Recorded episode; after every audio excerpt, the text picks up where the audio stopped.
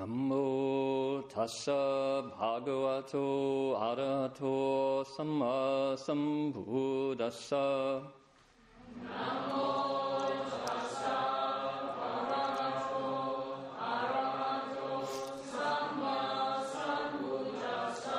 Homage to the blessed, noble, and perfectly enlightened one.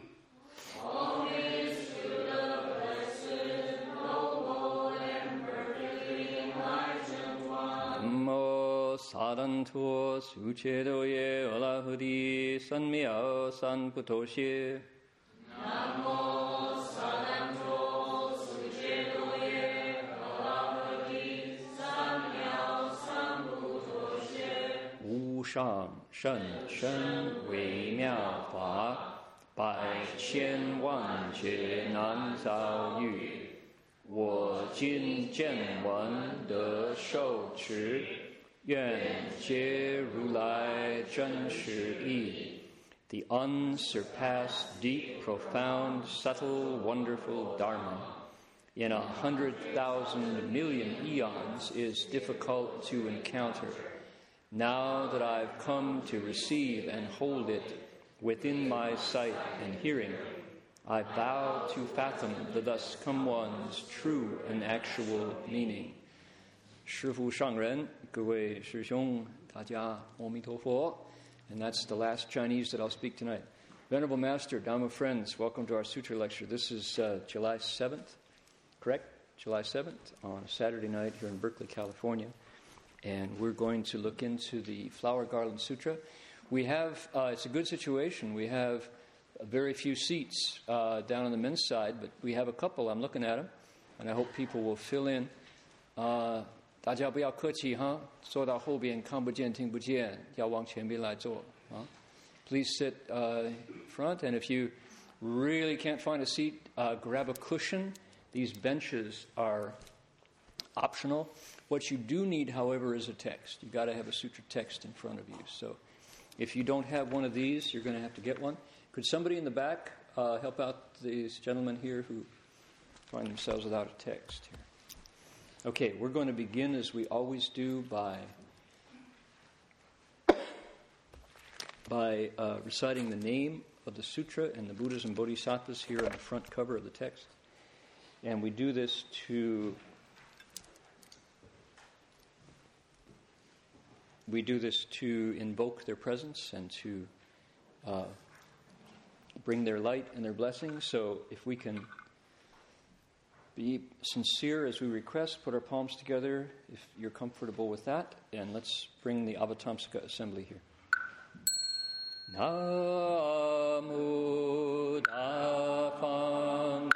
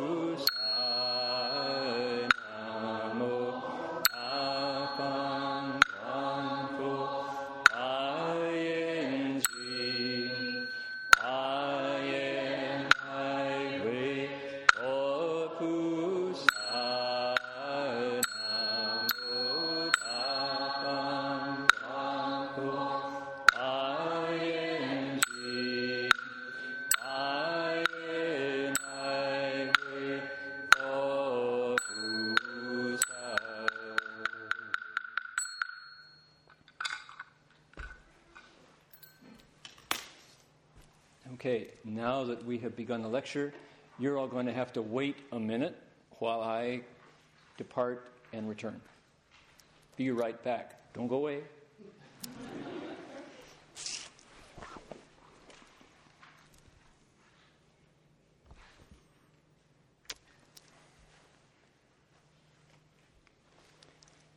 Okay, we're back. Please turn to page 60 and 61 in your text.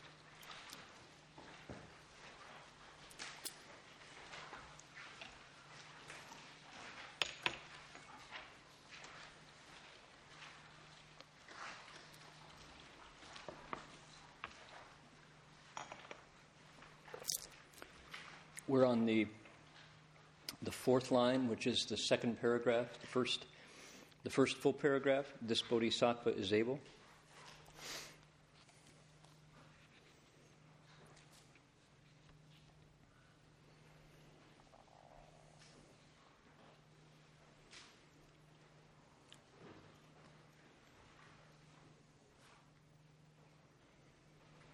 And we'll start with the Chinese on left side.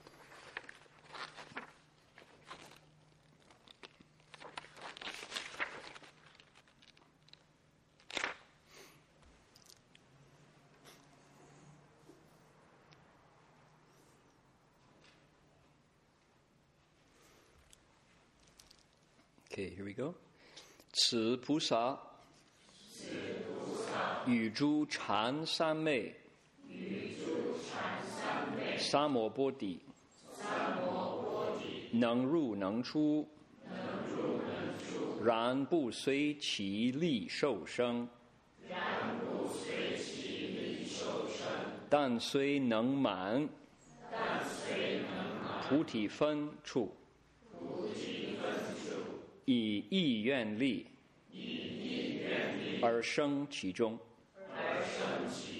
Okay, here we go. On the right hand side, this bodhisattva, this bodhisattva is able to enter and come out of all dhyanas, samadhis, and samapatis. And yet does not undergo birth, through, their power.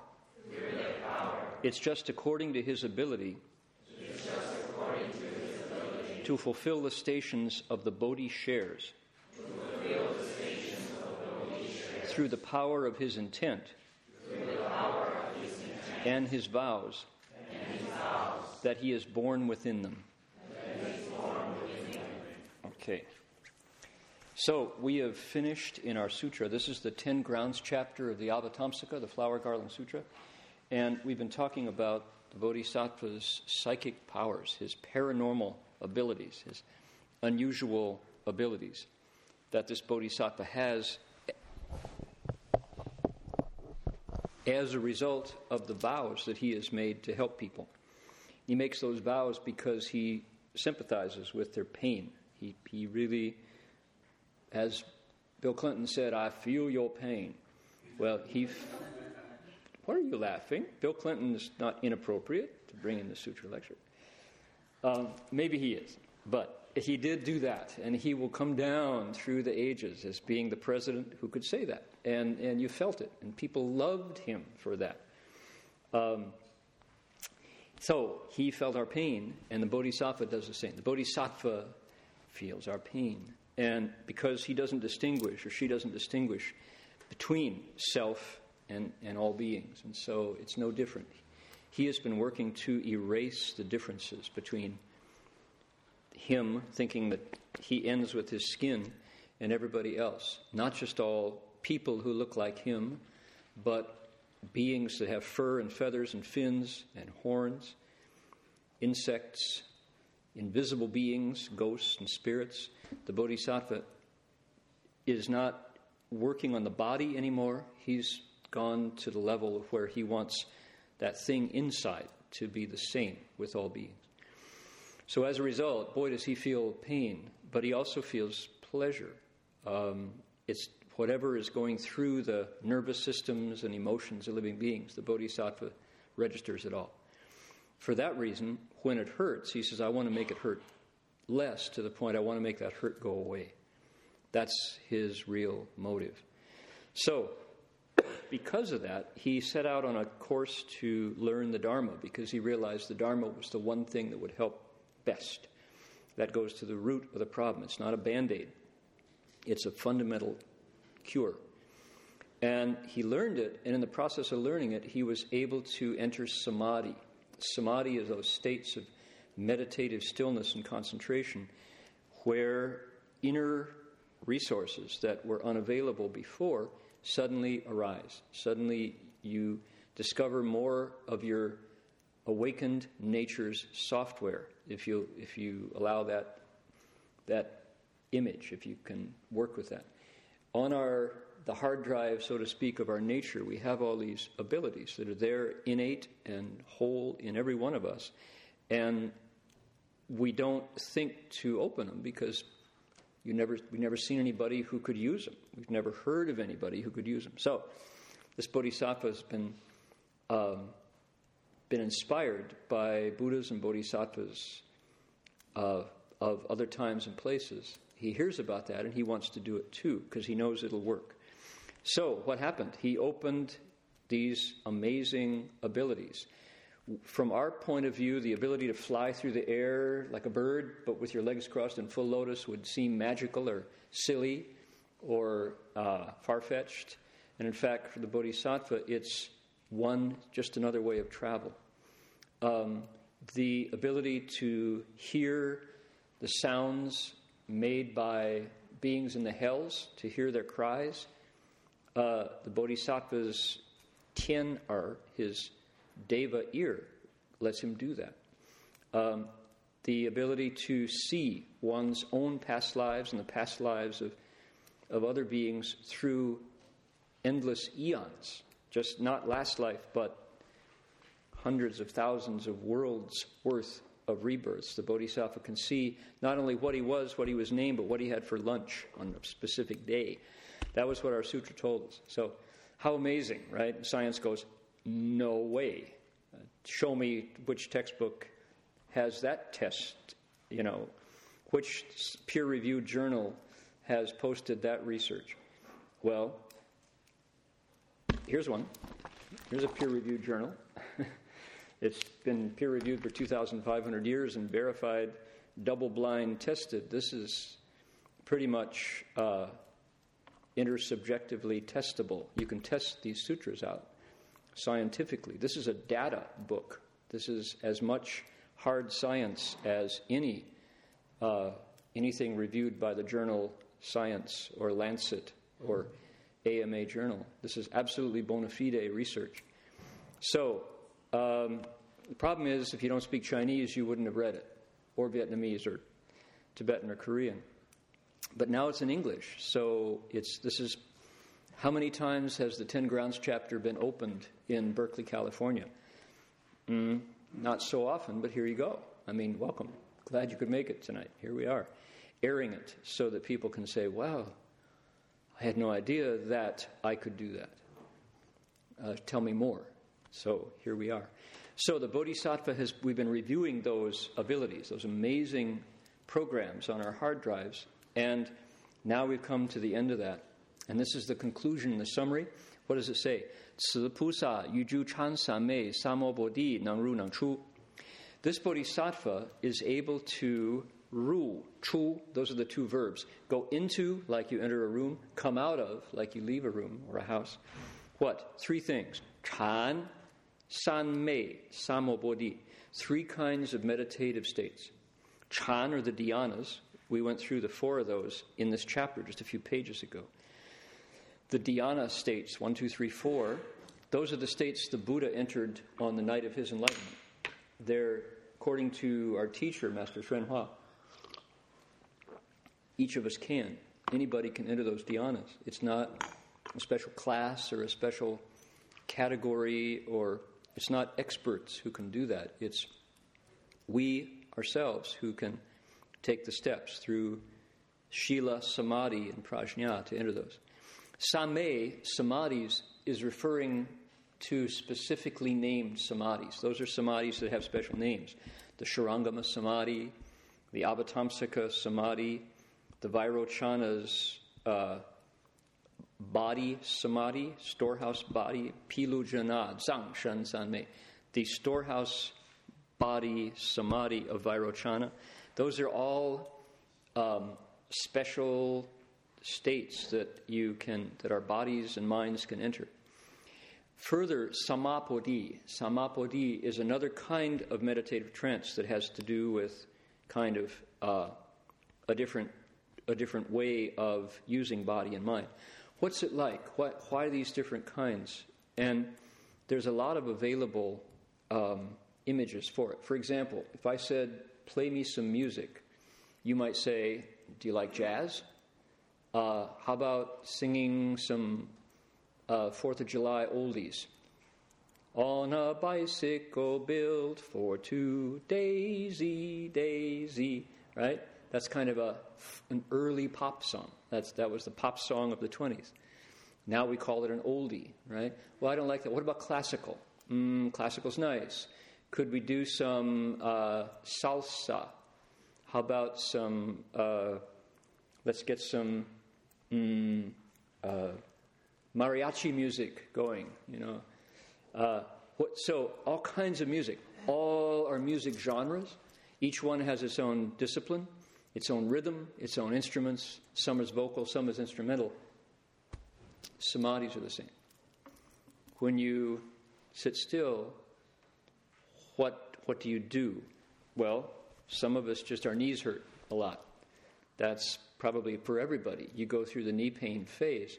But once your mind starts to, to purify and the thoughts, mostly the thoughts, refine, things happen. You can, all kinds of different things occur. And the bodhisattva is now at a level where he can, he can enter dhyana samadhis, dhyanas, samadhis, and samapatis. All these different, different states arise. Here's another one. If you drive with a stick transmission, right? If you drive with a manual transmission, if you're going up a steep hill, you want to be in first gear, right? As you're going up the hill. When you get to the top of the hill and it's a flat road, if you stay in first gear, up in the red. And so what do you do? You shift gears, oh, and away you go. All of them are means of locomotion, and they're appropriate to different kinds of road, right? These samadhis are appropriate to different situations. So the bodhisattva is able to enter them all. He can shift through all his inner gears and make progress. All of them are tools.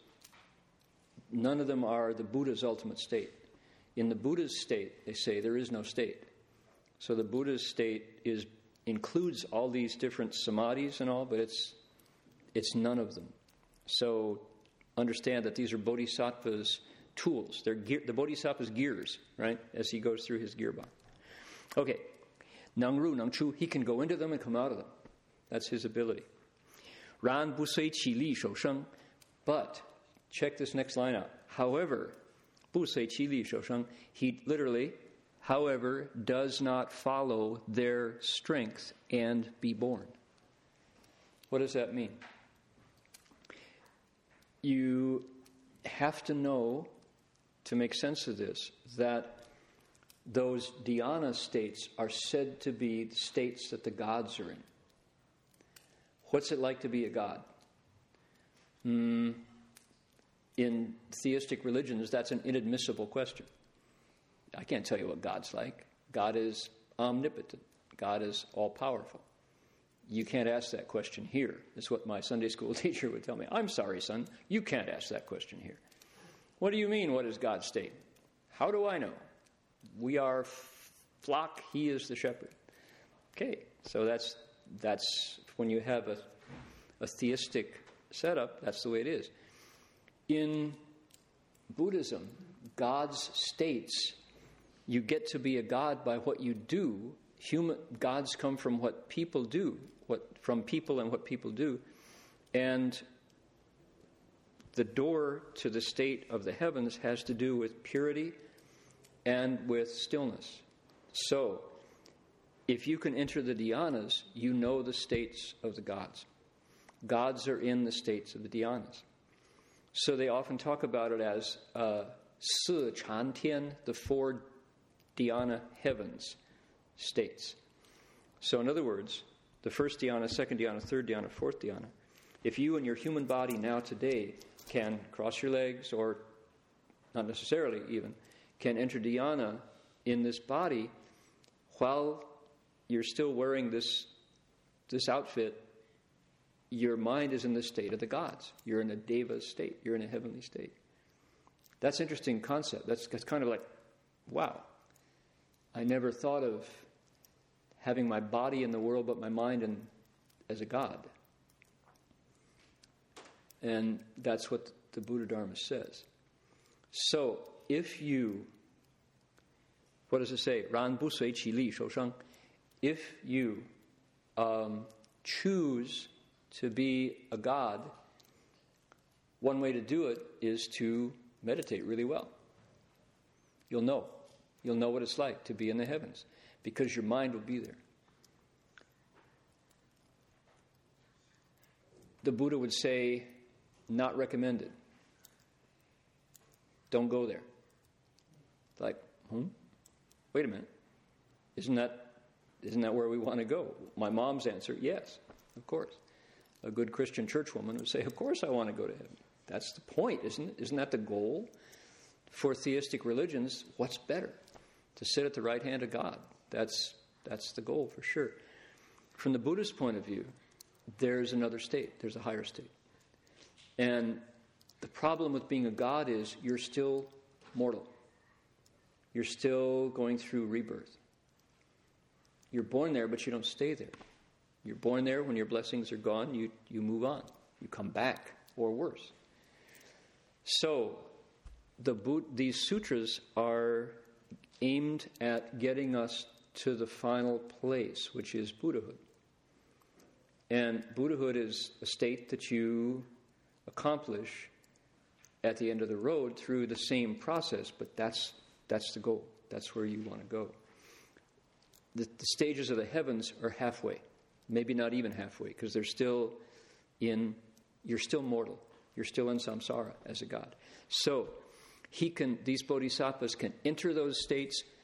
They don't get born there and stop. That's the point. That's what it says. They want to keep on going. So for them, it's like, um, what's it like? It's like, I want to go to Denver maybe to be a firefighter. And so I stop at Salt Lake City. Now, in the analogy, Salt Lake City has to be somewhat like heaven, right?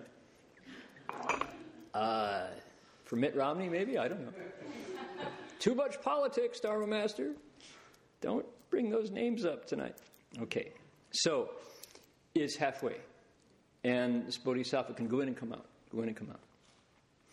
Salt Lake City is a nice place. Lots of great ice cream. You sublimate your one, one taste for another, one addiction for another. No alcohol, but lots of sugar. So. Dan sui neng man puti fen chu. It is just according to his ability to fulfill the stations of the Bodhi shares. That's a really clunky English sentence. This this text is in the process of being smoothed. So forgive us the, the chunky grammar. Let's take a look at the Chinese. Dan, sui, neng, man, pu, ti, fen, chu.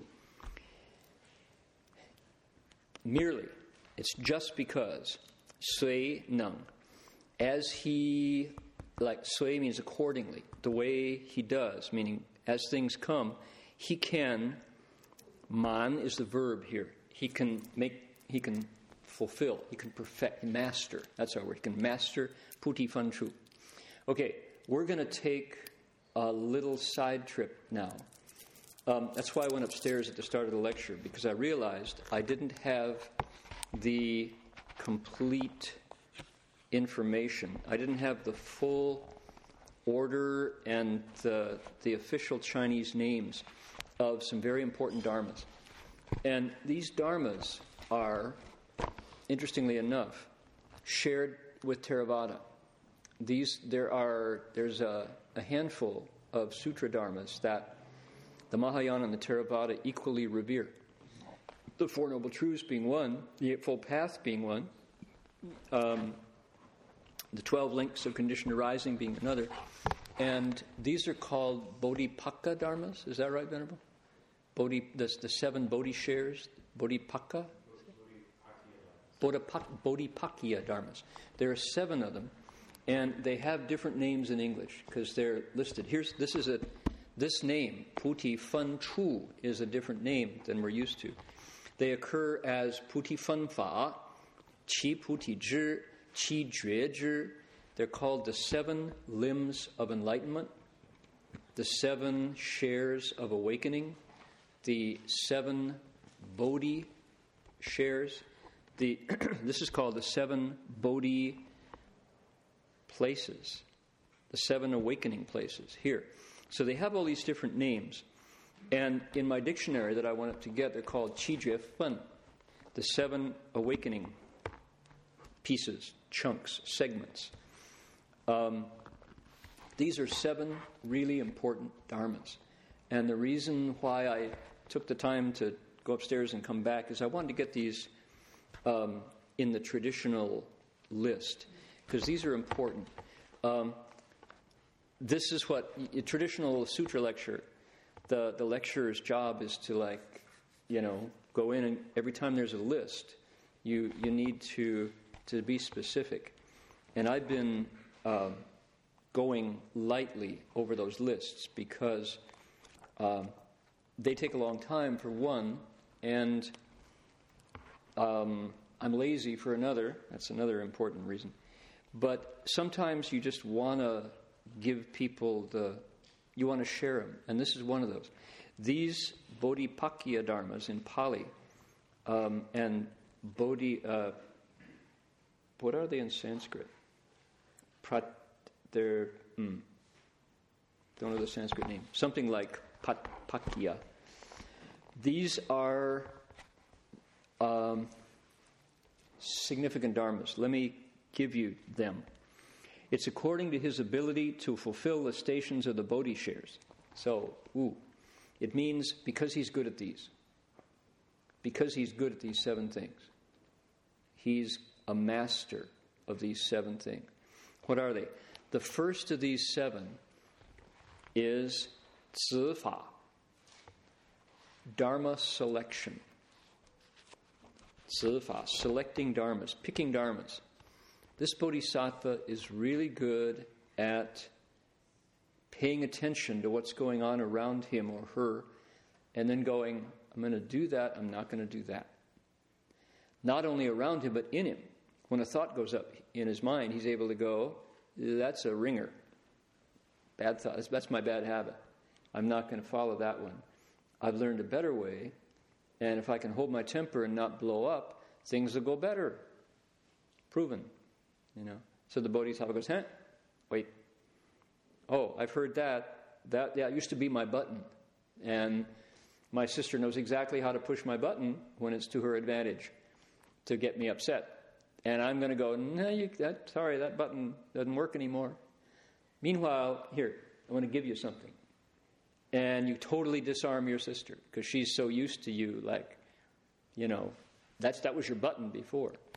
But you've taken all the energy off that button and become kind and generous instead.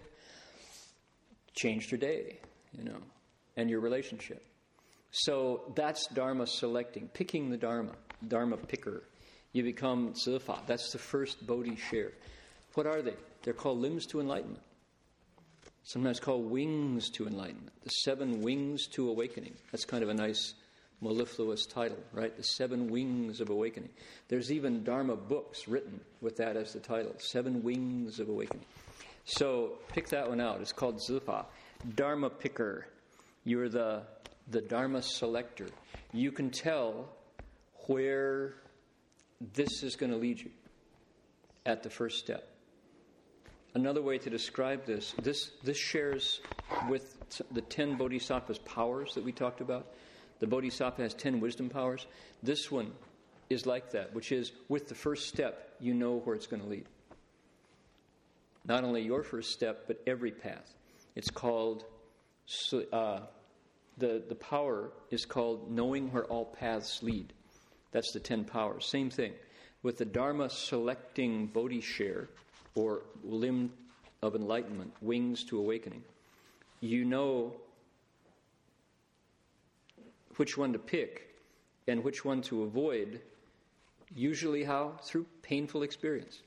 You got better at it. You, you stumbled so many times that you learned not to stumble anymore. You've learned that that's where the crack is in the road, right? Did you all see the uh, YouTube video last week? There is a subway station on 11th Avenue in New York, and it's just like any other subway station, and there are staircase going up to the street, and there's one step that is a half inch higher than all the other steps. and everybody goes, trip, trip. And some person, clearly with a lot of time on his hands, set up a camera just opposite that step. And he has a five minute YouTube video of everybody going up the staircase tripping on that step. And it was so fascinating. I was like, why are you watching this? You know, like trip, stumble. It's like, okay, so, you know, we do that in our own heads. We do that. We have these places where we trip over and over again. And at a certain point, you go in there with a jackhammer and level it off. So the people going up the steps don't have to trip on their way up out of the subway on your way up out of your mind, you level out one of your bad habits so that you don't trip every time you go up your own staircase to get to the street from the depths of your mind. So that's zifa. How do you learn not to do that? Painful repetition. And having a good teacher really helps. To have a teacher who says, you know, here's your name. I'm going to give you this name. Why? That's your bad habit. Oh, that bad a habit, huh? Yes, you do it so many times. So, number two is called vigor. Jingjin. The first is called zifa, if anybody's doing it. Xuanzi, zifa. The second one is called jingjin, vigor, sometimes called energy or strength sometimes. It's the strength Bodhi share, the strength limb of enlightenment. What does that mean? It means once you pick a good Dharma, you do it. You go. The first, you pick it, you select carefully. The second is you do it. You do it vigorously. You practice. The, it's funny how that word practice has become the key word in the American Zen world. We just practice. What are you doing? Practicing. What does that mean? Well, meditating, wearing my robe correctly, bowing, making offerings, all the things. But it's just come practice. You know, we practice. There's a practice community. Practice. That word means spiritual activity. It's come, it's, that's taken on a whole other meaning in the, in the Zen world. So, number two is you practice. You do it. You, you find a good Dharma and you do it. Better than sitting in front of the tube The third, the third one is happiness. How interesting. The happiness limb to enlightenment, right? The wing, the happiness wing of awakening. Um, the Buddha gave the third one, that simple Dharma called Xi. In Chinese, Xi Huan de Xi. Xi Huan. So three is not only do you pick out a good Dharma and put it into practice, but you enjoy it. You, you don't let it get stale. You keep on finding a way to keep it fresh. And our minds, you know, we habituate so quickly, and then it becomes old. Well, the, the wing of awakening is you want to find a way to keep it fresh. Um, our teacher, Master Hsuan Hua, if you don't know Master Hsuan Hua's picture, here he is. We had this 50th anniversary recently. And uh, 50th anniversary of our, of our teachers bringing the Dharma to the West. And one of the best parts of the whole weekend was uh, hearing the stories from, from senior disciples, early disciples. And people who were there will never, ever, ever forget the Chan meditation session when Master Hua brought in the yoga teacher. We were uh, Chan sessions at Gold Mountain back in the day, and this is probably 1975. Um, they were pretty grim because we were all fresh. It's grim meaning, that's not the right word. They were pretty intense, is the word. Nah, grim sounds, that's another degree to the dark, right? They weren't dark, they were. What, what was grim was, we would grit our teeth. It hurts so much. You know, ah, our knees are smoking. Whoa, your knee, I'll never forgive you. Says your knees, you know, yes, you will. Have a cookie. It's okay. Calm down. You know, ah, I'm going to go on strike. Oh, this is the 70s, isn't it? Yeah, you could do that. So, not anymore. Not in Wisconsin. Don't go there. Don't do that. Okay. So, knees complaining, back aching, cold, and somebody beside you is like snoring, you know, and he's out of reach, so you can't just nudge him surreptitiously. You have to, and then, it's, then obviously you've lost your, you know, not ideal, you know. So, ah, tough. They were those are really good sessions because they bring up everything. They bring up all your stuff inside and going around. So it's tar- tough, and especially like on the fourth and fifth day. Just you've been up for in those sessions. You're up at 2 a.m. and you go to sleep at midnight, with one day, one hour of rest in the afternoon. Otherwise, you're there, and so you you do spend a lot of time, you know. Oh, yeah. That, and they're tough. And so, coming in the fifth day, and it's, it's just like You've, you've kind of cycled through your first round of energy and you're not yet to the second one, and it's a lull. So, after lunch, it's especially hard because your, your stomach is full and your, all your body chemistry is digesting all your food, and it's not there for, so you're like really working hard, and you couldn't quit. You, if you were upstairs in your room, somebody would come knocking on your door and invite you back down to join. So we're there just trying our best to figure out what this is all about. And suddenly, Shifu turns the lights on. Master Hua's there. He said, uh, Today, he said, uh, we have a special opportunity to learn yoga from Madame Sophia, who is, luckily, it's our blessing that she has come by today to demonstrate yoga asanas. Madam Sophia. And clear away the benches, clear away the benches. So we're sitting, you know, like, what? Here comes Madam Sophia with her leotard, her red leotard. You know, and Madame Sophia is like seriously teaching us how to do a headstand, how to do the downward dog, how to do the, you know, and we're all going, don't look, don't look. You know, it's like, but Shifu says, I want you to learn yoga. It's really good for your meditation. I'm serious. She's a great teacher. You learn. You know, and we're going, oh, okay, sure. Suddenly we realize the entire atmosphere is broken. And we're like, we're like, you know, that's good. I that's well, she's really flexible, you know. It's like, wow. And so everybody's like trying the yoga asanas and stretching and doing the snake pose and doing, you know, and and Master Hua's on the, uh, you know, leading us in the yoga position and doing. Clearly, Shifu knows yoga, very, you know, and we're like, wow. and then when it was over, you know, she joined us for lunch. Or no, she she ate lunch in the dining room. We'd already eaten, and and so Shifu had us, you know, say thank you to her, and then we're all like just kind of buzzing, and Shifu says, "Get back to meditation. What are you false thinking about?" We're like, "Okay, Shifu," mm.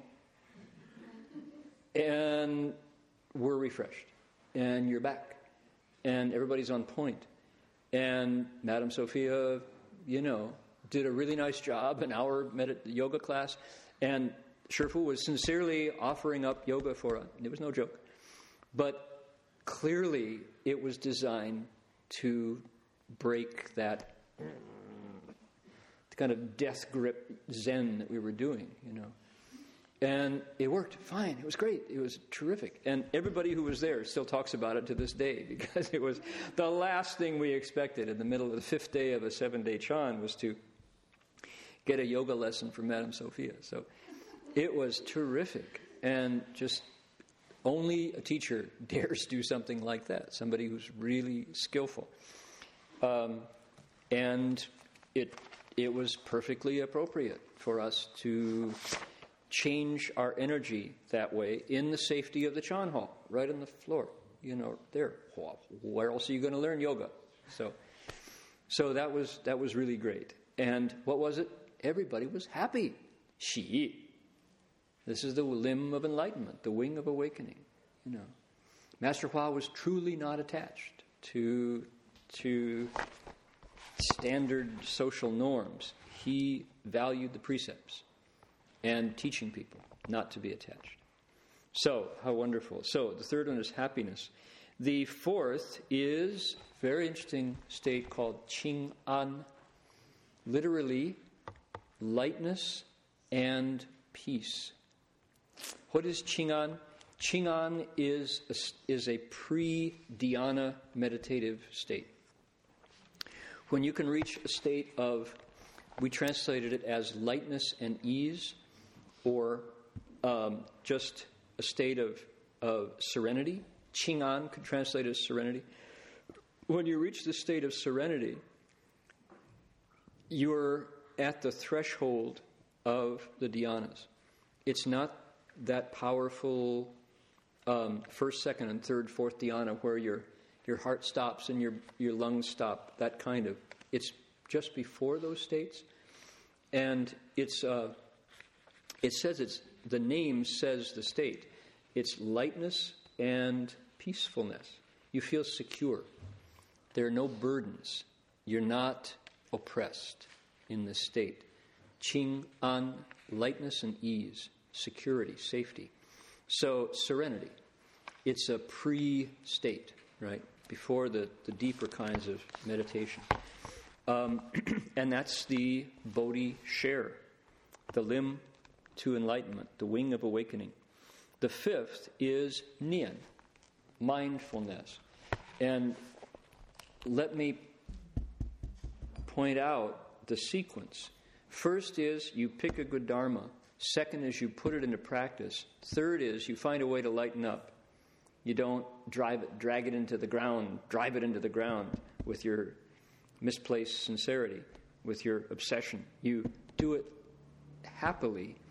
Then you have this state of serenity that comes from transcending an ordinary body and mind division. And then mindfulness ensues. And then this is number is this number five or number six? This is mindfulness is number five. Okay. And it's a state where it becomes effortless. You do it without doing it. You are mindful, you're aware that you're doing it, but there's you've already gone beyond the me doing it. It kind of it it finds its own level in your uh, in your consciousness. So, nian, mindfulness, you continue to practice, but it's become effortless. Number six is ding, samadhi. And ding, that word, is a, a cognate, that's the same word as samme, which you had in the first line. 此菩萨于住禅三昧 samadhi. Sanmei is the Chinese way to say samadhi. The Chinese language doesn't have sam, Cantonese does. Samadhi. It's got samme, which is the shorter. Um, and if they wanted to translate it instead of transliterate it, they would say ding. concentration. So the, the sixth Bodhi share, the sixth limb of enlightenment, winged awakening, is this ding, samadhi. It's a state of transformation. You've transformed um, the self doing things completely. The mindfulness was where it became effortless, but in ding, there's actually a change. Um, if you, my best way of understanding ding, I remember um, as a college junior, I had a friend from Ontario who drove across the Windsor, Ontario Bridge into Detroit and then up to Pontiac, where I was near where I was going to school, in his Porsche 911. He had a fast Porsche, and I had never ridden in an expensive German sports car before. We're Detroit. I mean, Detroit. You understand what that means, right? You don't drift in anything, it's a Corvette. you know, never. German sports cars? I'm sorry. Must be a communist or something, you know. We, we buy Detroit, you know, buy American. So I'd never ridden in a Porsche before. I'd read about them, heard about them, never ridden in one. And so he uh, got there, and he actually had come down to see a girlfriend. And he said he knew that I wanted to ride in the car. So he said, Oh, well, he said, come back tonight. Here you go. Toss me the keys. Plop. You know, hmm, okay. So, and I barely could get it out of second gear. You know. So um, I remember um, realizing, I'm feeling that acceleration in the, the back of your seat, which I'd never felt in my Volkswagen, you know. Not, you know, Volkswagen bus, you know, like that. This was, you know, and away you go. And hearing uh, Porsches have a distinctive engine sound. It's uh, it's high pitched and it goes up and down very quickly, like that. And hearing the way that engine, uh, I think it was eight cylinders, uh, there are, I don't know if Porsche makes a 12 cylinder, but they, anyway, hearing those cylinders um, synchronize was a whole new experience for me. It was, I likened it to a sewing machine, right? If, you, if your mom, you, anybody here still use a sewing machine? Mom's sewing machine would go really fast, like that. And the sewing machine was very synchronized. This Porsche engine was synchronized. And it was like that in, in a blink of an eye. Suddenly, you're 60 miles an hour, you know. And the, the Michigan State, State Police were like, what was that? in my fantasy. So, in my imagination. So, I kept it very happily in second gear because I didn't dare get, there wasn't any road that could hold third gear for that Porsche. So, anyway, it was a whole new experience of synchronized machinery. And I thought, that must be what it's like to enter the dhyanas. exactly like that, minus the exhaust. All right? When your body and your mind and your emotions all go mm, like that, there's a transformation. There's a difference. It's not the same state. Driving that Porsche was not at all like my Volkswagen bus. I mean, it really was not. It was very different. Same, basically the same engine block. That was interestingly enough, but uh, very different experience. And when you enter samadhi, this ding state, it is still you, but it's different. You have transformed the the self who enters samadhi. It's now another octave. That was another way to, uh, to describe it. The, here's a standard existence.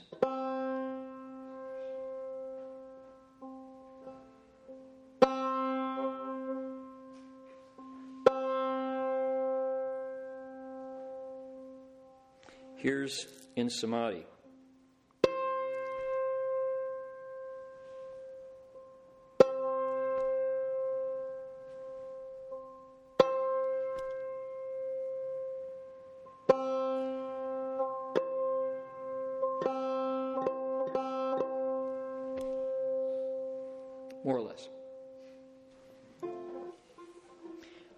American monks are weird. They make samadhi like a banjo string.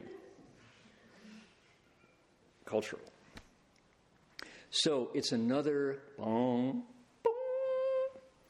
It's another state. It's just you, but it's another state. So those are all analogies. Is it really like a banjo octave? Not. Like a harmonic? Not. But you get the idea. Finally, we get to number seven, which is one of my favorites, which is called she in Chinese. And she means um, it, it can mean to let go. Uh, that's the word let go in English has other kinds of resonance, but it's, do you all know in the four, what are called the four limitless attitudes? Kindness, compassion, joy, and equanimity. This is that word, upekkha. Upekkha, which means renunciation, equanimity, letting go. Um, when you say, it's like saying, yeah, it's the same. The best analogy I know is when you're um, up at CTTB next time, City of 10,000 Buddhas, look at the expression on the face of Guanyin Bodhisattva. It's, mind you, it's a carved wooden statue, it's a camphor wood statue. And it's, it's kind of, it's rough, it's crude, it's not fine, it's not like a, a David kind of expression. Uh, but it's, it's that expression of burned through, not burned out, burned through. No ashes left, no coals in the ashes. All the fuel has been extinguished. And that's the she. At this point, the bodhisattva, no, I didn't finish. It's that look of being burned through, but what is left is this visage of great compassion. Many people um, talked about, one of them being my sister, interestingly enough, talked about encounters with Master Hua uh, on the 50th anniversary, meeting Master Hsuan Hua and seeing his face turn into a mirror. And th- that's the she that's what I saw Guanyin, that image of Guanyin. And our Buddha is somewhat the same. Actually, Amitabha, our stained glass Amitabha, is pretty close to that, which is it's very human, but there's no distinguishable characteristic left except the essential humanity. And yet, because it's so essential, meaning the essence, it can be anything. It can take on any expression. And I tell you, year after year after year of coming down to these images, day after day, morning after morning, night after night, for um, decades plus, my state is projected on those images differently every single day. I don't know about the other monks, but when you're looking at 4 a.m. at these images, sometimes they look really angry. Sometimes they look irritated, you know. Sometimes they look like distraught, distraught, bored, you know, just not at peace. And I realize it's entirely my projection. Those faces don't change, but it's what I'm putting out through my eyes, my muscles, my chi on that mirror and coming back. What do people say about Master Hua? Now, the Buddha never looks angry. No, I take it back. That's too extreme. Scratch that. All of you listening online, I didn't, didn't scratch that. Anyway, the Buddha never looks quite angry. It's me and my projections who give the Buddha my state in the day. Um, what people reported they saw Master Hsuan Hua do is it seemed like when you watched him that there was not necessarily anybody home, no distinct character or personality, a face kind of very essential, basic, But as soon as he was look, as soon as you came in front of him and looked at him, you saw yourself with every wart and line and wrinkle and attachment intact. No exceptions. Every single thing you'd ever done wrong was reflected right back at you in that mirror. And at the very same instant, all the perfection that was possible was immediately there, right with the flaws. And my sister um, had never met Master Hsuan She hadn't talked to her brother since he had left home, like five years earlier. We were in Los Angeles at Gold Wheel Monastery on 6th Street. And one day my sister showed up.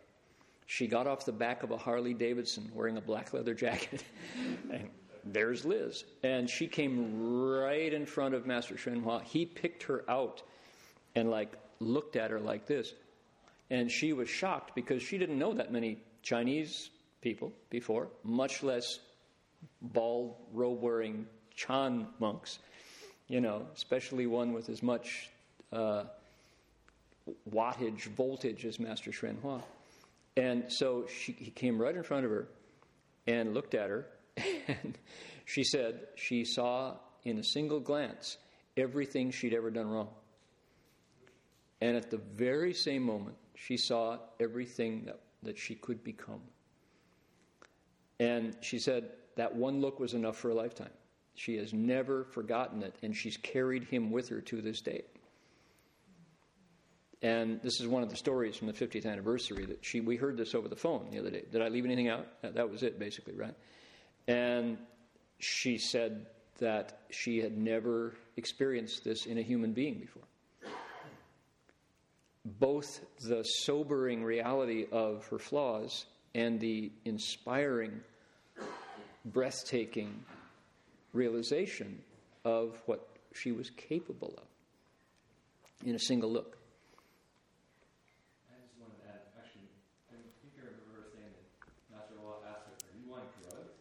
Yeah, but that's we're not going to talk about that. Thanks.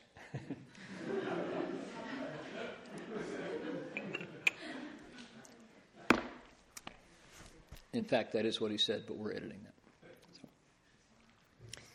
So, um, mirror like, and yet, ordinarily, nothing, nobody home. That's sure. That's number seven. Okay? So call it uh, equanimity, yeah. Call it renunciation, yeah. Call it letting go, yeah. But none of them quite have it. It's upekkha, which means burned through, but that sounds like, sounds kind of rough. So all those, what is the state of shi? It's the fourth wuliang xin, the fourth limitless attitude, right? kindness, compassion, joy, and that one. And mind you, the, the she of the third limitless attitude is the, the third of the Bodhi shares. Okay, so there they are. Dharma, Dharma picker, pick the Dharma. Vigor, do it a lot. Put, your, put yourself into it. Joy as you do it, right? Happiness as you do it. Then um, Qing'an, the state of serenity, the state of Nian, mindfulness, the state of Samadhi, that when it really transforms you, and then you let it go and you you have that ability to take your personality that you are that we are so you know clear that this is me and this is mine and this is who I am and you let that go. And you have really been reborn from the dharma. Look at the last line. Yi li sheng through the power of his intent and his vows, he's born within them. So, in other words, what is yi, yi, yuan, li? The strength of his, her will, and then vows. You say, The Bodhisattva, right? What does he want to do? Third ground Bodhisattva wants to learn how to help people because he feels their pain and he wants to end that pain for them. So he says, I need to transform myself. So he goes through Dharma selection, vigor, peace of mind, happiness, peace of mind, samadhi, or mindfulness, samadhi, and letting go. And he's reborn. She is now new, renewed through the Dharma. Okay, so that's why we took the detour into this list of seven, because these are special seven. Um, Dr. Conze, the translator of the Prajnaparamita literature, the late Dr. Conze, um, said at one point that the Buddha Dharma arose simply through these lists. He called them mother lists. And he said this is the Dharma didn't start out as like, I'm now going to, you know, speak a sutra for you. Here comes the Dharma. It was, oh, you got pain? Take this. Are you hurting? Take this. And bit by bit, they, they grew. First was, pretty reliably, we say, the Four Noble Truths to the monks in the deer park. Although the Mahayana says the Buddha already spoke the Avatamsaka still beneath the tree before he left the tree. So these here's one of those lists, the seven. And boy, oh boy, there are so many lists in Buddhism. There's back here on the bottom shelf of our of our sutra uh, Tripitaka of our three baskets. We have a book of lists, an entire book made up of lists. So the Chinese categorized all the lists. There's the single vehicle, there's the two truths, there's the three the three stud, the three learnings, the three sciences that have no outflows. There's the Four Noble Truths, there's the five powers and the five roots, there's the six paramitas, there's the seven bodhi shares, there's the eightfold noble path, there's the nine stages of the decaying corpse, there's the ten, ten grounds, there's the eleven wholesome dharmas, there's the twelve links of conditioned awakening. There aren't very many 13s. That's true. but I'm sure you could find them. Ah, so. Now, somebody might say, and nobody did yet, there are 37 limbs of enlightenment. Sansarchi Puti Fanpa. There are 37 limbs of awakening. Right. There are.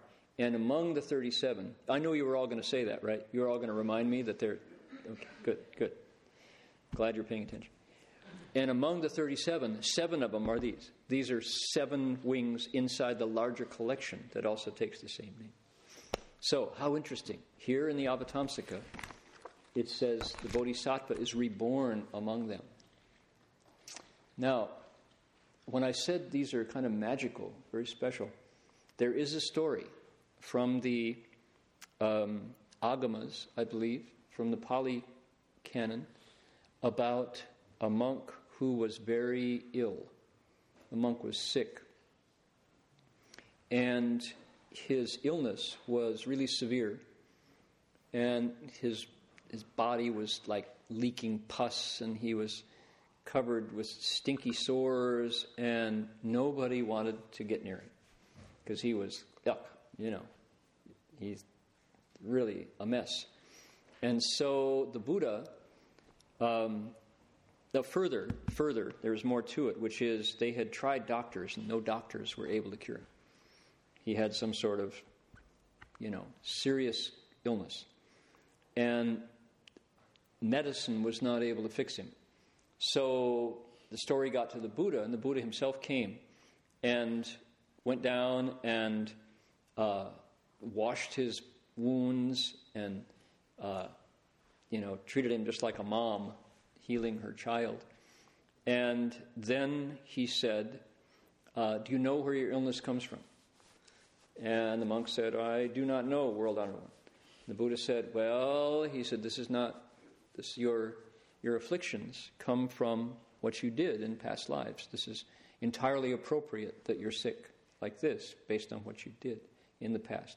And he told him about his past life.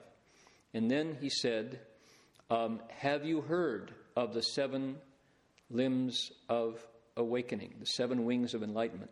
And the monk said, Yes, World Honored One, I have heard of them. And the Buddha said, Tell me what they are, recite them.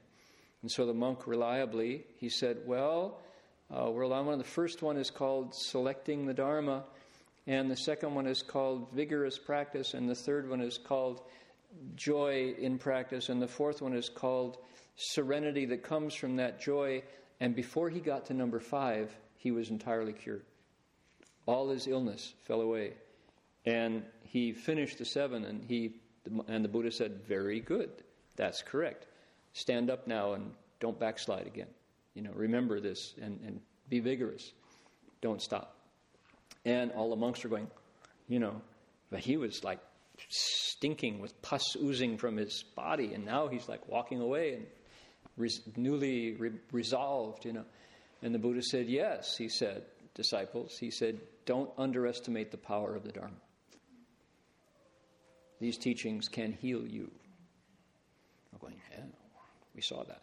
So, so these apparently are not at all simple. You know, the seven wings of awakening, the seven limbs of enlightenment, the seven Bodhi shares, the seven Bodhipakkhiya dharmas. Interesting, huh? 七觉知、七菩提分法、七菩提处、七菩提分处. Yeah. So, Bodhisattva can enter and come out of the dhyanas, samadhis, and samapatis, but he doesn't want to be born in the heavens. As a result, he wants to stay here and keep cultivating towards Buddhahood. It's because he can master the Bodhi shares through the power of his intent and his vows that he's born there among them. So he's born in a life, he comes to, to rebirth and remembers, yeah, I should be vigorous. I should enjoy what I'm doing. I shouldn't get so uptight.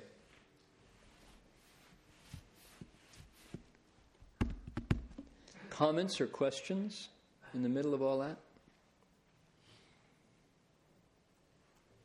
Yeah, Jason. Oh, for sure.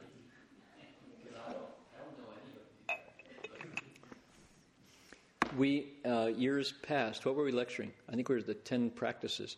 We had a, a regular uh, Dharma list.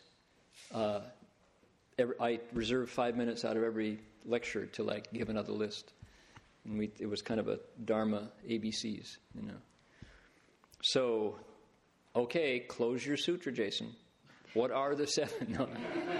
okay, next week. Next week. Yeah, these are really good. And, um, gosh, um, I I used to memorize the basics, and Master Hua would he would go over them every time as if it were fresh. Four noble truths. So, 苦寂灭道, and we would learn 苦寂灭道suffering, accumulation of the suffering, the cessation of that suffering, and then the, the path to the cessation. So, when you get into the 12 links of awakening, it gets intense 37 limbs. You do all 37. And, um, one way to do it is when you do the Pali morning chanting, the way the Theravada tradition, the Thai forest tradition does, there are um, there are uh, chants that are simply the lists, and it's it's really easy to remember after you've done it a bunch of times, you know, among other things. But they're they uh, they revere those dharmas. Yeah, so I recommend it. Yeah, definitely. More more comments, questions. We are nearing the end, and.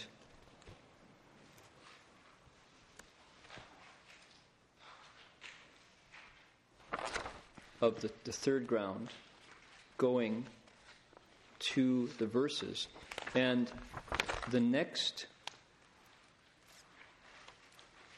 the next from this section here next week all the way to the verses a large part of it is re- repetition of patterns that people who are who've been here watching will recognize from the second ground and the first ground how many Buddhas he sees. Now in the third ground, he sees more. than he did in the second. The second more than he saw in the first. Um, he listens to the Dharma. Um, there are there's a powerful statement about desire coming up over on page 63. Then there's the analogy about gold comes back. The Buddha, the, the Bodhisattva as a um, analogy to goldsmithing, which is really interesting, smelting gold. Then uh, the four dharmas of attraction, which came up today in conversation. The ten paramitas. And then it talks about what kind of God he becomes in his rebirths then to go on, and then his vows. And he sees more Buddhas, and then on page 67 come the verses. And when we get to the verses, we're going to uh, we're going to chant them. We're going to put music to them.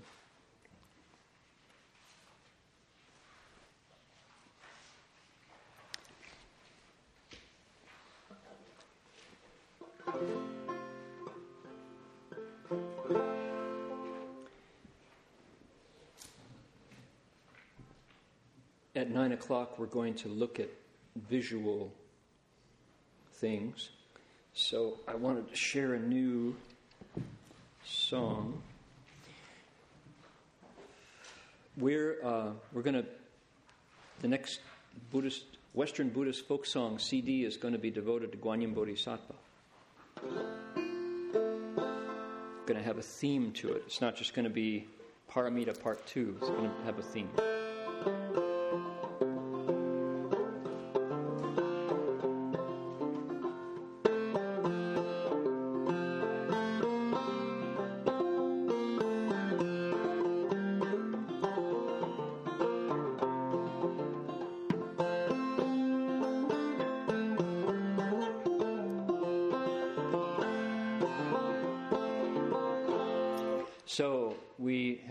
Those songs before we can record them, right?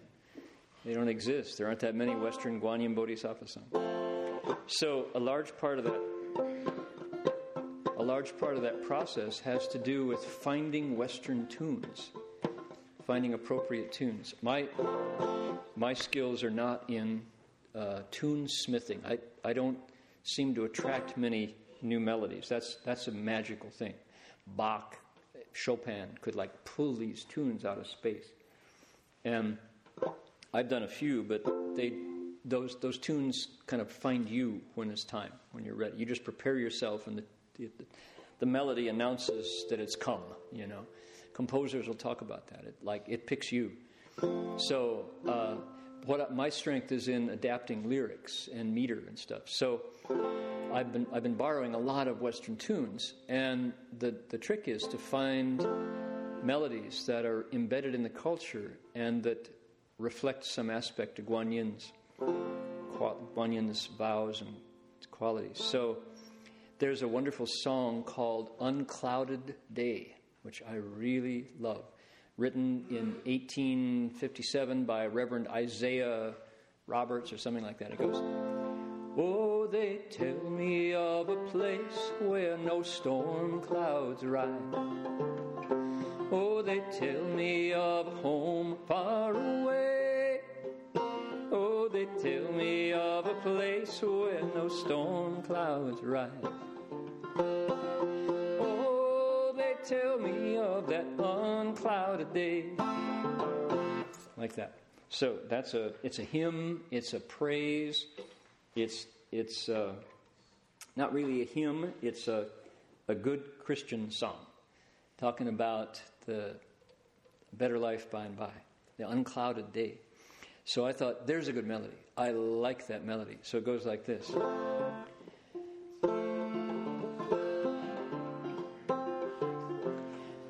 There's a bodhisattva Guan Shi Yin when you're down, you just call her name. She will hear your cry and she'll lend you a hand. All your troubles will go far away. Oh, Bodhisattva with a thousand eyes. See us with great compassion's gaze. Her heart can hold every living being. Call the name of Guan Shi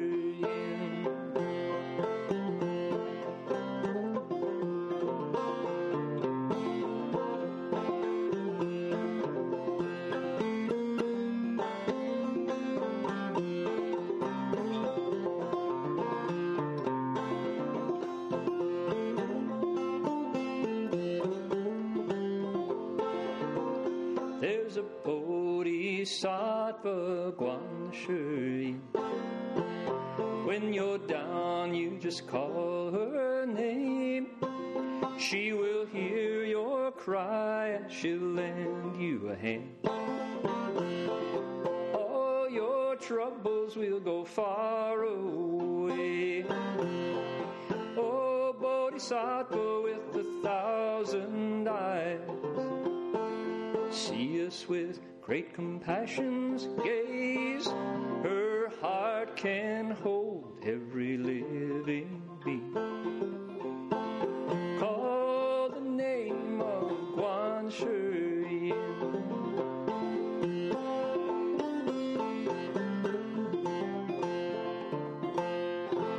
Only one verse at this point, but more to come. So, call the name of Guan Shi Yin.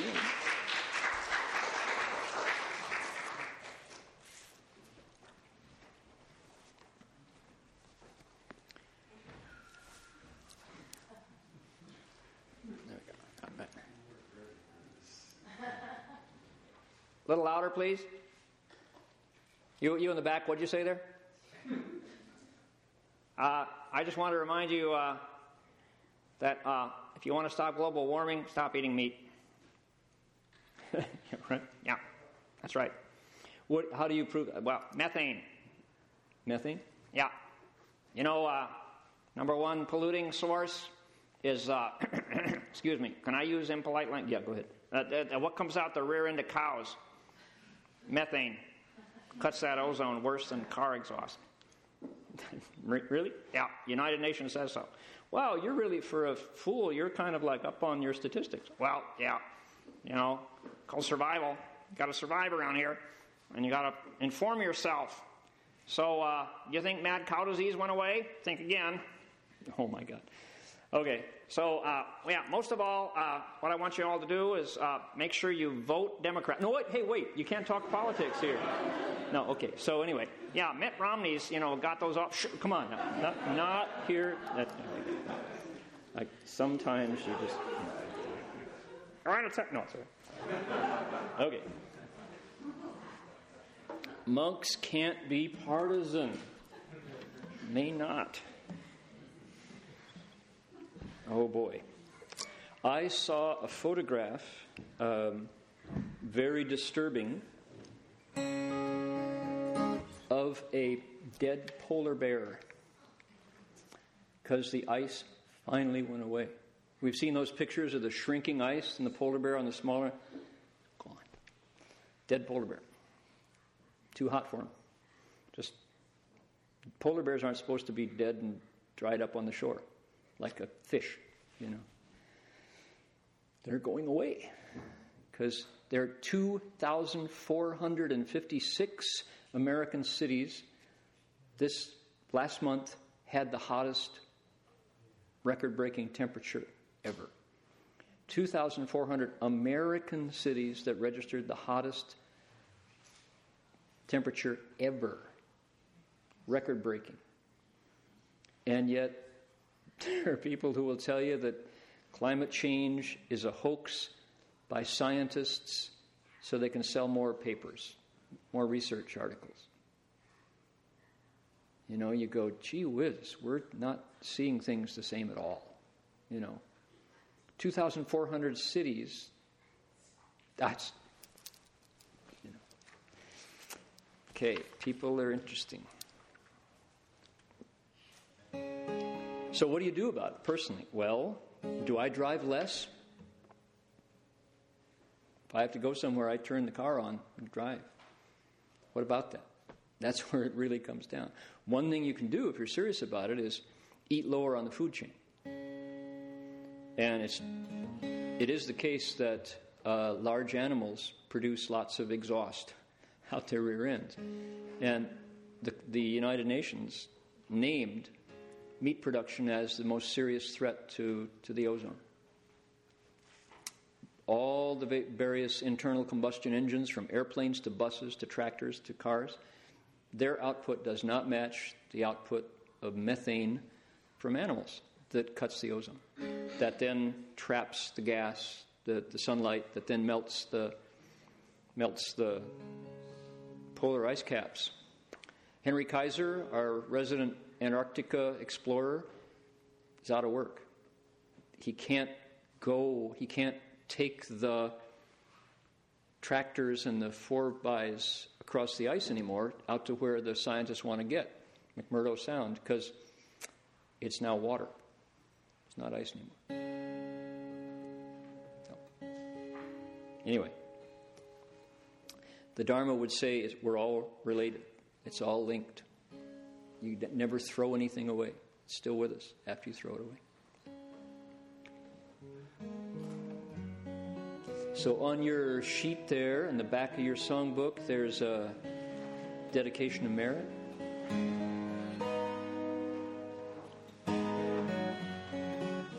Please make a wish.